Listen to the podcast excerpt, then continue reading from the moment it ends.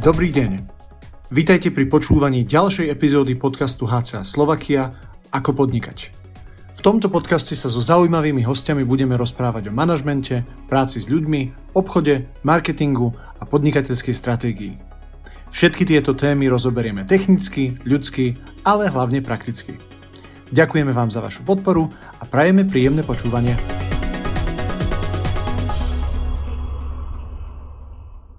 Dear listeners, please welcome to another episode of our podcast called Ako Podnikať. I am your host, Marcel Pavlik, and today I have the special opportunity to welcome a very, very extraordinary guest. He came to us all the way from Western Germany, specifically from Stuttgart, and he is a friend of mine called Heimo Bucerius. Heimo, welcome. Thanks for inviting me. For those of you who haven't yet been to any of Heimo's seminars and lectures, Heimo is our resident financial expert. He has been repeatedly awarded the uh, award for being one of the top 25 finance consultants in Germany. He has had more than 40 years' experience in the field, and he is both a business owner and a specialized consultant. His own company, Konzept und Grundbesitz, specializes in providing investment immobilien, or so to speak, realities and buildings, to people who would like to see their money appreciate over time and who are looking for an investment which will not vanish in spite of inflation or any kind of volatility that is on the market. So, Heimo, how does a resident architect become an entrepreneur who offers the best options to appreciate the money on the market? Yeah, this was not a straight line. Um, I come from an architect family. My father was an architect. He had his own office, and um, so uh, for some reason I studied architecture. Then my father died very young, and I had not completed my studies yet, so I had no title, no legal status, no rights, and we lost the office. Um, so that's kind of I I dropped architecture and had to recover from the shock and um, became a financial consultant. This is bec- the reason for this was simple. I, my dealings with money always had been very sloppy, not to say bad. so I thought I learn how to handle money from scratch and became a financial consultant. It must have been a very rough time. Yeah, definitely. Wasn't easy uh, to get my mind straight and I, as an investment consultant, I also sold property for investment purposes. And this was the one product which always gave my clients troubles. Things were different than promised. Nobody really cared about the property afterwards, and so on. So, uh, in 1989, in a fit of rage, really, I was angry like mad because I had lost the next client due to some mini problem. I decided uh, I come from an architect family. I studied architecture, and so uh, I know enough to uh, initiate uh, my own projects uh, for investors, and there I started. Must have been very, very difficult to start from scratch, especially at the time in the 90s when the real estate market was very different from what we are used to now. Yeah, in '89 it still looked better, and th- three, four years later it became really tough. But the good thing was I had no idea what was about to come. So uh, all the risks I experienced, all the losses, all the problems, I had no idea they could exist. So I was highly motivated and thought it's totally simple game, and I started. Thank you. The first time you came to Slovakia was in 2006 to hold your by now quite popular and famous finance seminar. I remember minus 25 degrees. Those are the winters which our children will probably never experience again. And uh, I recall the fact that one of the attendees told me a very simple and very interesting, probably a true sentence. He mentioned that for an entrepreneur, it's usually easy to make money. It's much more difficult to keep it. It's much more difficult to invest it in such a way so that the money does not vanish or does not magically disappear. And uh, basically, what, what would you suggest or what kind of uh, tips would you be willing to give to entrepreneurs who are very, very, very able in making money, but not so able at keeping it? Um, it's two tips which basically result in the same tip. One is uh, you, you can do what Steve Jobs did. Steve Jobs was making money and getting out products uh, like no one else, and all the money vanished immediately. It dissolved, evaporated. I believe he almost bankrupted his own company. He almost bankrupted it a second time, yes. and the second time, this is from his biography, and the second time, friends basically forced him to uh, employ a financial director. So he delegated the subject of finances completely and uh, turned all his attention to making money, getting products out, inventing new products, whatever. So this might be a very wise advice if you just are the type of person uh, for whom finances suck. Uh, don't force yourself to suffer through this. Uh, I have never seen good results on, on this attitude. Employ somebody and make him or her do the job. Um, the second thing is you can do it yourself, but then you have to establish quote unquote total control. The secret of uh, thriving finances is that money never flows, money never does anything. Money is, so to speak, is being flowed. Somebody controls its flow, somebody controls its motion. You have to very tightly watch where money does go. It does not say stop it, you see. It's not the idea money comes in and here it stays. We don't buy anything, we don't spend anything, we don't pay salaries, whatever. This is not the idea. The idea is keep the motion of money un- totally under control and you will have leftovers, profit, I don't know, some wealth for later years. If you allow me to elaborate on what you just said, uh, there are basically two opposing viewpoints. One, which is today very, very popular, is the viewpoint which says that a company, especially a booming company or a company which is currently being on the rise, should not keep very huge cash reserves. Money must be turned over. Uh, you should invest because if the money just uh, collects dust on your account, it's being wasted due to inflation, due to the fact that it's not doing anything productive, so to speak. There is also the opposing viewpoint which says that having cash on hand on its own has value due to the fact that if you have enough cash, you can ask for bigger discounts from your suppliers due to the fact that you can pay right away or that you can have some good reserve in case of instability or some accident or something, anything unforeseen.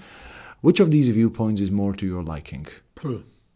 Basically, both are true, or, or both have some truth in them.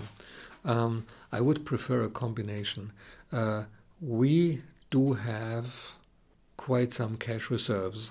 Um, so we can react to anything that happens on the market. I am aware that the inflation takes away. In 22 it was 10%. These days it's they say it's only 3.8%. Let's see uh, what the truth is. I, I, know that inflation is reducing our cash reserves constantly, but you have to be able to operate under any circumstance. And this is solvency which is helps which helps you to be able to do this. On the other hand, if you have quote unquote millions kind of withering in the bank account, that doesn't make sense as well. So for the company, uh, solvency basically is uh, more highly esteemed, and for the private household, you should have investments uh, which save your money from inflation. Just as a corollary question, what exactly do you think, or how long exactly do you think should the period be for which the company should have reserves? Meaning, how many months or weeks should they be able to go without any income if times get tough? When I was a young entrepreneur, somebody told me, You need to build up reserves for two years. I almost oh fainted. this was completely beyond imagination. Um, I believe it still is, yes. yeah, we, we, we, still don't have money for two years yet. It's st- still not yet. But just out of feeling, you see, let me say six months would be, uh, is certainly a, safe thing. If you have one year, uh, you could even sail through another lockdown, which goes on for a year or something like this. But six months, I think, should be something you should be heading for, that you really do have this as solvent or liquid reserves. That kind of makes sense, yes if the worst comes to worst, within six months you must have some option to renew the flow. Hopefully, I exactly. It, it, gives you six months to get new ideas, establish new production lines, or whatever. I would like to return to one of your very first answers. You mentioned that the first option, if you yourself are not the let's put it mildly, the biggest financial genius in your company, you should hire someone to do this job for you. What kind of qualifications or what kind of character should you be looking for if you want to have someone who will run these things for you? The ideal person or the ideal characteristic basically would be Lucky Luke. if, if you Could know, you elaborate? If, if, you know the comic character, uh, he's he's the lonely cowboy. He's the lonely wolf. He does not need to please anybody. He does not need to be liked. There's a problem with the Daltons. Those are the bad guys. And he comes in. He handles it. They go to jail, and he whistles his tune and rides away on his horse and is a lonely cowboy again. So he's not somebody who needs to be loved, needs to, needs to be liked just according to the basic tenet or law, you have no right to buy your being liked with company money. And people will come to the finance person and say, I need this, I need that, and so on. And the, the finance person who always says yes uh, will be liked, definitely, but the finances will be ruined sooner or later. And the finance person who always says no will not be everybody's buddy, but the company will continue to survive. So it should be somebody who is able to say no to all the good wishes and demands that come in without turning people away or, or um, how do you put this without making them miss emotional, frustrated, and so on. So, clone or uh, something in between Uncle Scrooge McDuck and. Uh, somebody who gives away money like Santa Claus. Something in between, yeah, something in between. So the, the person has to be able. One thing, don't think the best person would be someone who is brilliant with figures and doesn't have to know anything else. It's incorrect. That's the general idea, I suppose, yeah, for most I, people. I, I'm afraid so, because the person who really manages your finances has to understand your business completely, because she or he has to adjudicate when to say no and when to give money freely, so it can be invested or for motivational purposes or whatever. So it's not the naysayer uh, we need, it's just somebody who can say no, but uh, usually um, has the purpose and the direction and the expansion of the company in her or his mind. So there has to be willingness to surrender money if the purpose is good. Definitely. I'll give you an example. This is this is in, invented, but it illustrates what I mean. You see, my my finance person, uh, when I come to her and say, "Yeah, well, there's this beautiful new car," and uh, she has an easy time to say, "Well, your car still is good enough. Do you really need a new one? I mean, she's polite to me because I'm the boss, you see. Um, but she can say in a very charming way no to the new car if the other one is still correct, uh, still still running well. But on the other hand, if I come there and say I have a problem, we could buy another house if we only had the money, but we don't have the money. So two or three days later, she calls me and says, I found the money. Buy the house. So this is the creativity of the finance person uh, to further the purposes of the company and the production. Well, I wish that we would all find someone like that. Yes. Some people, at least uh, here in Slovakia, especially those who get rich very, very quickly, well, let me put it this way, or let me put it in a different way. In some in Slovakia, sometimes entrepreneurship has a bad reputation, especially for people who got rich very, very quickly. Due to the fact that for many people, money became the sole and only purpose in their life, in their company. And uh, I wouldn't like to allude to the comic characters with dollar signs in their eyes, but sometimes this is their character. What exactly do you consider to be the role of money in your life? And uh, when is money, or when is the attitude to money still healthy? And uh, how to prevent yourself from becoming a totally greedy person who sees nothing but? Yeah.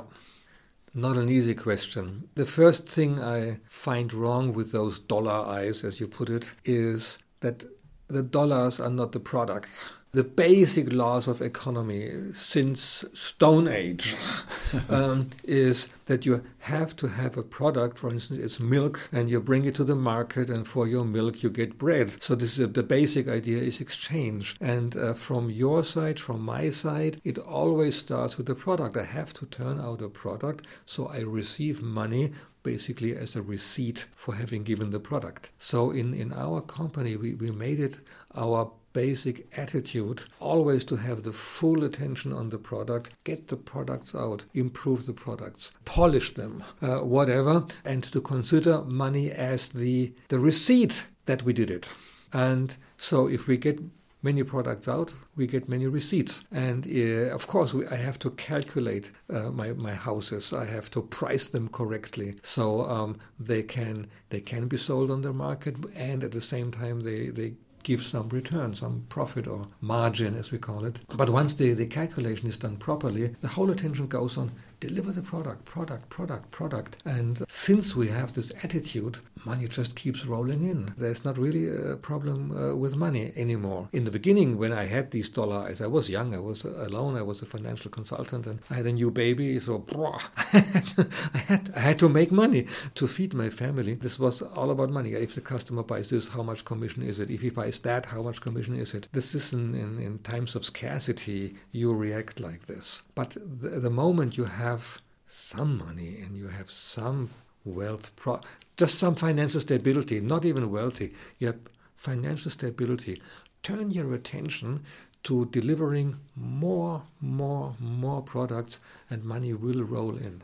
After all, at the same time, you can only live in one house. You can only drive one car at, at one time, so yeah. Exactly. Following just the gold doesn't get you anywhere.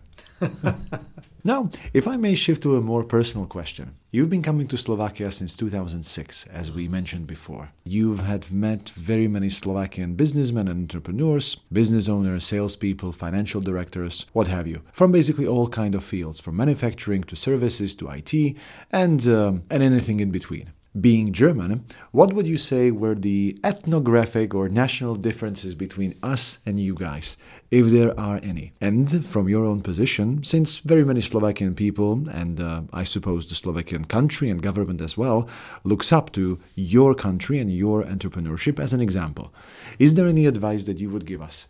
Right, two questions differences and advice. The difference, which is very clearly visible, is that the, the, Slovak audience I have, your entrepreneurs, they are very, very highly motivated.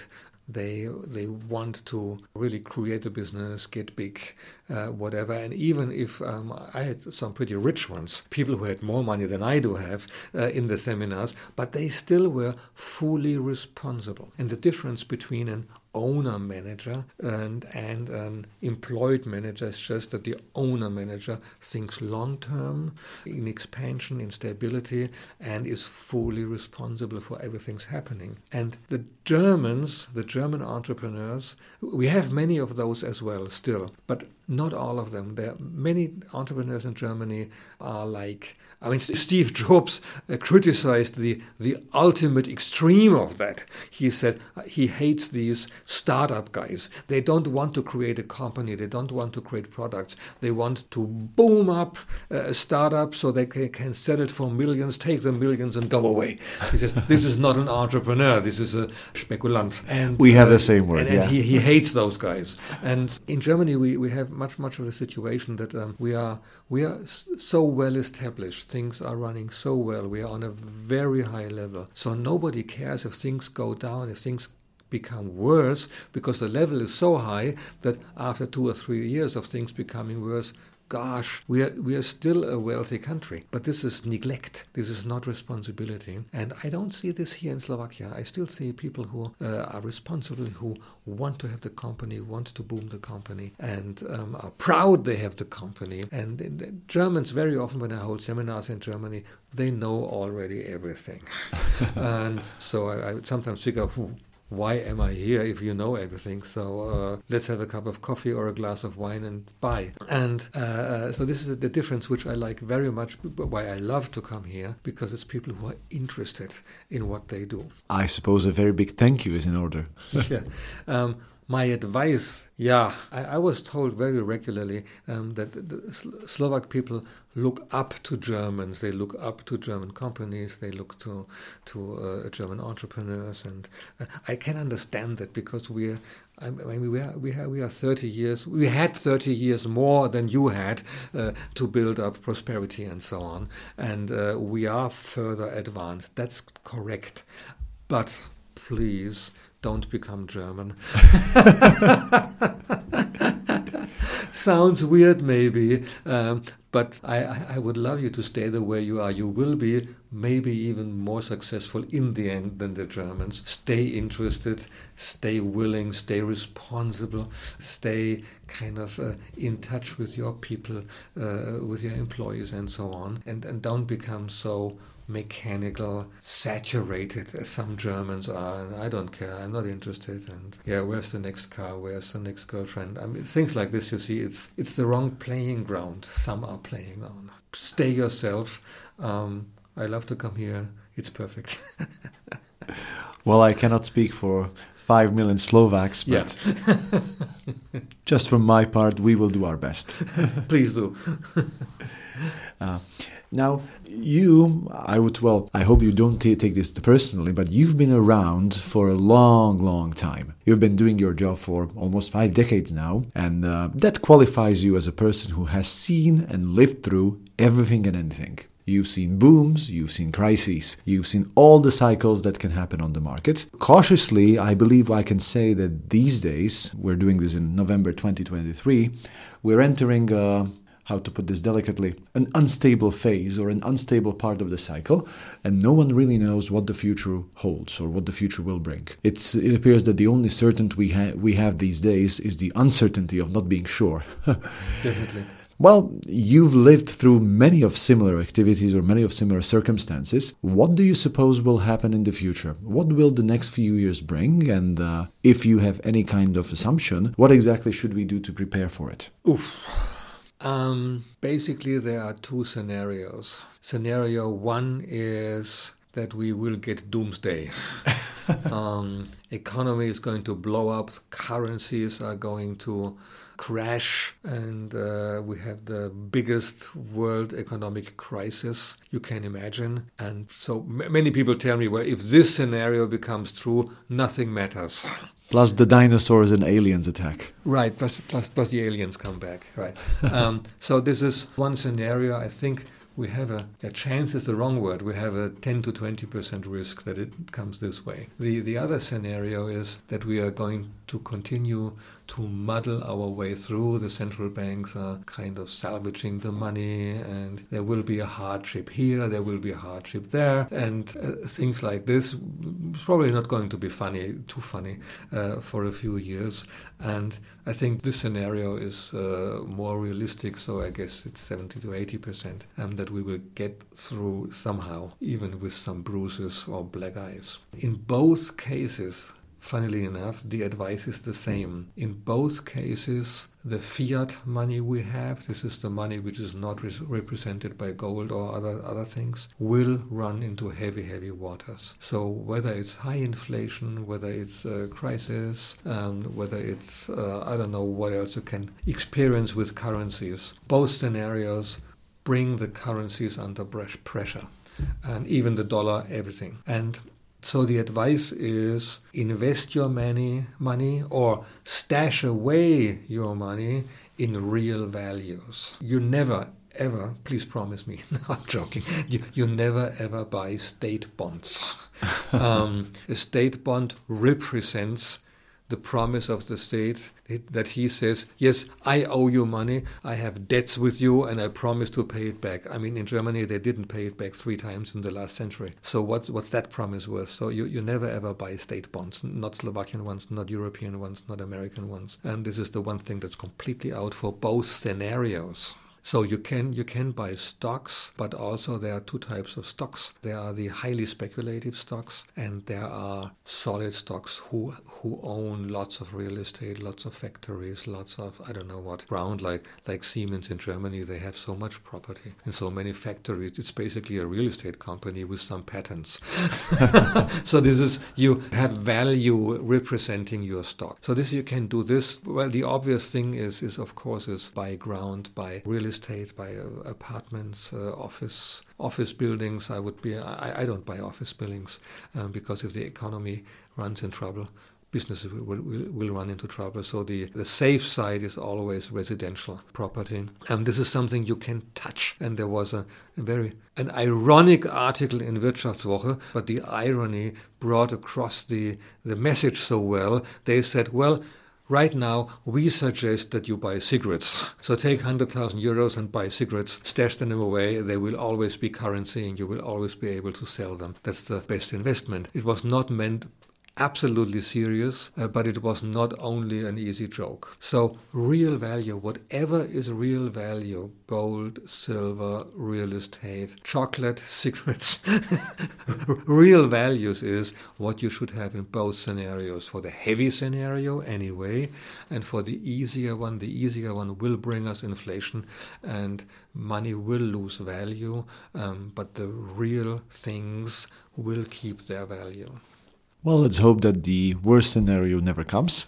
Yes, I do so too, definitely. I don't want it. Is there any time or any year in which you Oh, I know it's almost impossible to foretell, but still, when are we getting back to normal, so to speak, which would be 2018 or 19, prosperity and economy levels? Will we ever?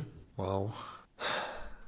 This may be a cycle of a century, to be honest. Oh this my! Is, this is the bad news. Uh, depending on what scenario is coming and or how much the populations will get their governments back to reason. Uh, it's it's not everything is the fault of the governments. Don't don't get me wrong. There are very honest people in in in all of the governments. People who really try hard to make things go right. But we have at least an equal number of people with different interests and uh, we, the Americans call this a special interest group. They, they say we want A, and in actual fact they want B, and only disguise it as as the good for the people or or A in this example. And uh, this is pretty much a question of uh, how long will it take that governments recover their integrity. Definitely after World War II, not everything was the best in Germany, for instance, and not everybody was a hero. But Germany was in so bad need uh, that politicians really wanted the uprising. They wanted the Wirtschaftswunder. Everybody wanted that, and they were working to a development upwards with many people, I cannot see this today, to be honest, uh, all over the planet. And right now, there's really there's we have we have two factions on the planet, and uh, depends on which faction will win to what degree and when. But I'm basically uh, um, I'm, I'm, positive. I don't think we will get some dystopia in Europe. Uh, no energy, no no electricity, people living in the street, and uh, uh we are staring at the last five sets of TV, uh, which still work, and things like this, like in science fictions. Um, we are not definitely not heading for this. Don't prepare your life for a situation like this. I mean, you should be able to, to stand up to it if it comes, um, but do, do the preparations for a no, more normal scenario.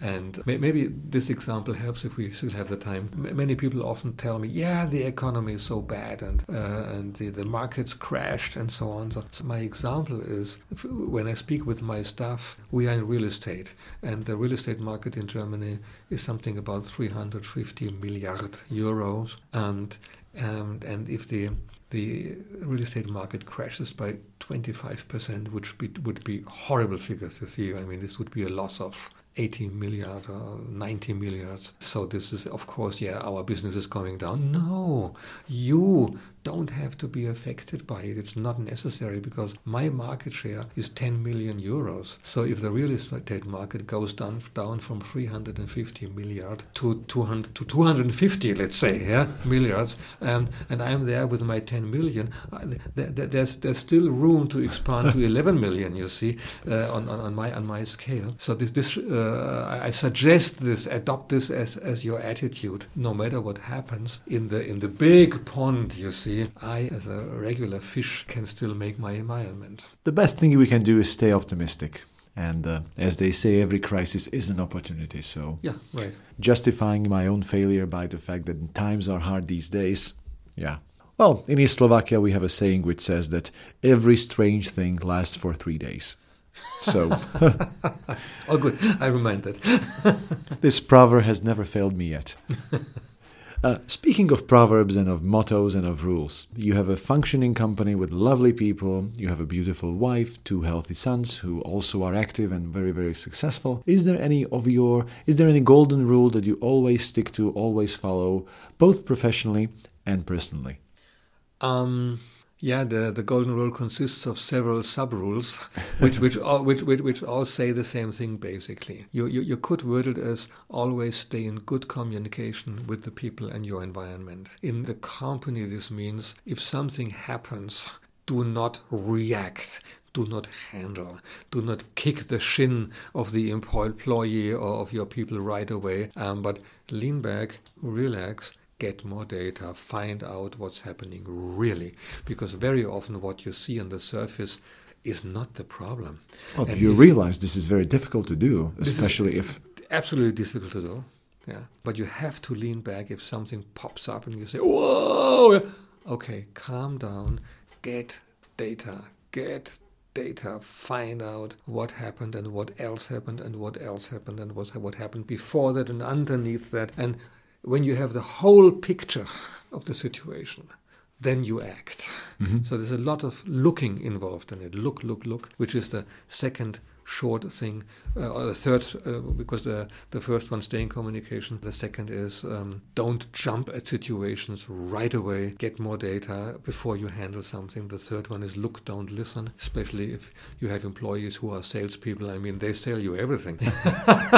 you, you have to find out what's, what's up really. And so this, these are the things look, which which basically are the motto. Even even in the family, you see, when your ch- child comes home has a very bad grade, and you say, "Damn it, uh, expensive school," and he does not, he's not thankful, and uh, comes comes home with bad grades. So yeah, find out what happened. Um, so this basically helps. Thank you. I suppose the more impatient of our listeners would definitely try to stick to this. yeah, the, you, you, you will hate me, um, but but try it, try it. I will do my best. Yeah. now, for the final question, since we are almost to the end of our time, if you were the manager of the entire world and you were to give one message or one kind of recommendation or one simple saying or proverb or tip to the people in Slovakia or to the people in general, what would that message be? deliver good products. This is a more an economical message. Uh, it's not not not the message who should you marry. um, deliver good products because products are the basis of exchange. You get money for it, and then you can live safely. And the thing you have to do before that is find out what you love. Find out what you like to have as a product. People often say, um, What would you like to do when you're grown up to children? There's a difference between do and the product. And sometimes products are not very easy to have. Basically, Steve Jobs loved his wonderful computers and cell phones and whatever, but he certainly did not love to sit on a table and stick these things together. Um, so the question is not what do you love to do. The, it may be, even it, it may fit, but the question is what would you love to have as a product? What would you love to give out to, to other people for your exchange? And, um, and then do this. And if you really love the product, if you if you love to do it also, if you love the product, you will be good. And your product will be good and you will get exchanged. This is the common denominator. I, even Mark Twain said it uh, in some wording one time. If you do what you like and if you, you, you turn out the products you really, your, your heart is burning for, your soul is burning for, then you will do well. Thank you. I suppose this really, really is the message that many, many people need to hear, especially with those. But I hear so many people struggling with their jobs, doing what they really don't like. And uh, as they say in kindergarten, you can move, you're not a tree. Just uh, try finding what you really love and do that. Yes, exactly. Well, Heimo, thank you very much for all the knowledge you gave us. Thank you very much for your time do come again. I hope this is not the last time we see you here in Slovakia in our studio. And I would like to wish all of you, our dear listeners, lots of success, lots of good health, and uh, lots of tenacity and lots of uh, good grip on what is coming. I hope that your 2024 will be very successful. I thank you for your time and please tune in again. Same from me. Thank you again and have a good day. Goodbye. Ak chcete získať viac inšpiratívnych informácií z oblasti podnikania a riadenia firmy, prečítajte si blogové príspevky na www.skolamanagementu.sk alebo si zakúpte knihu z našej dielne Ako fungujú úspešné firmy.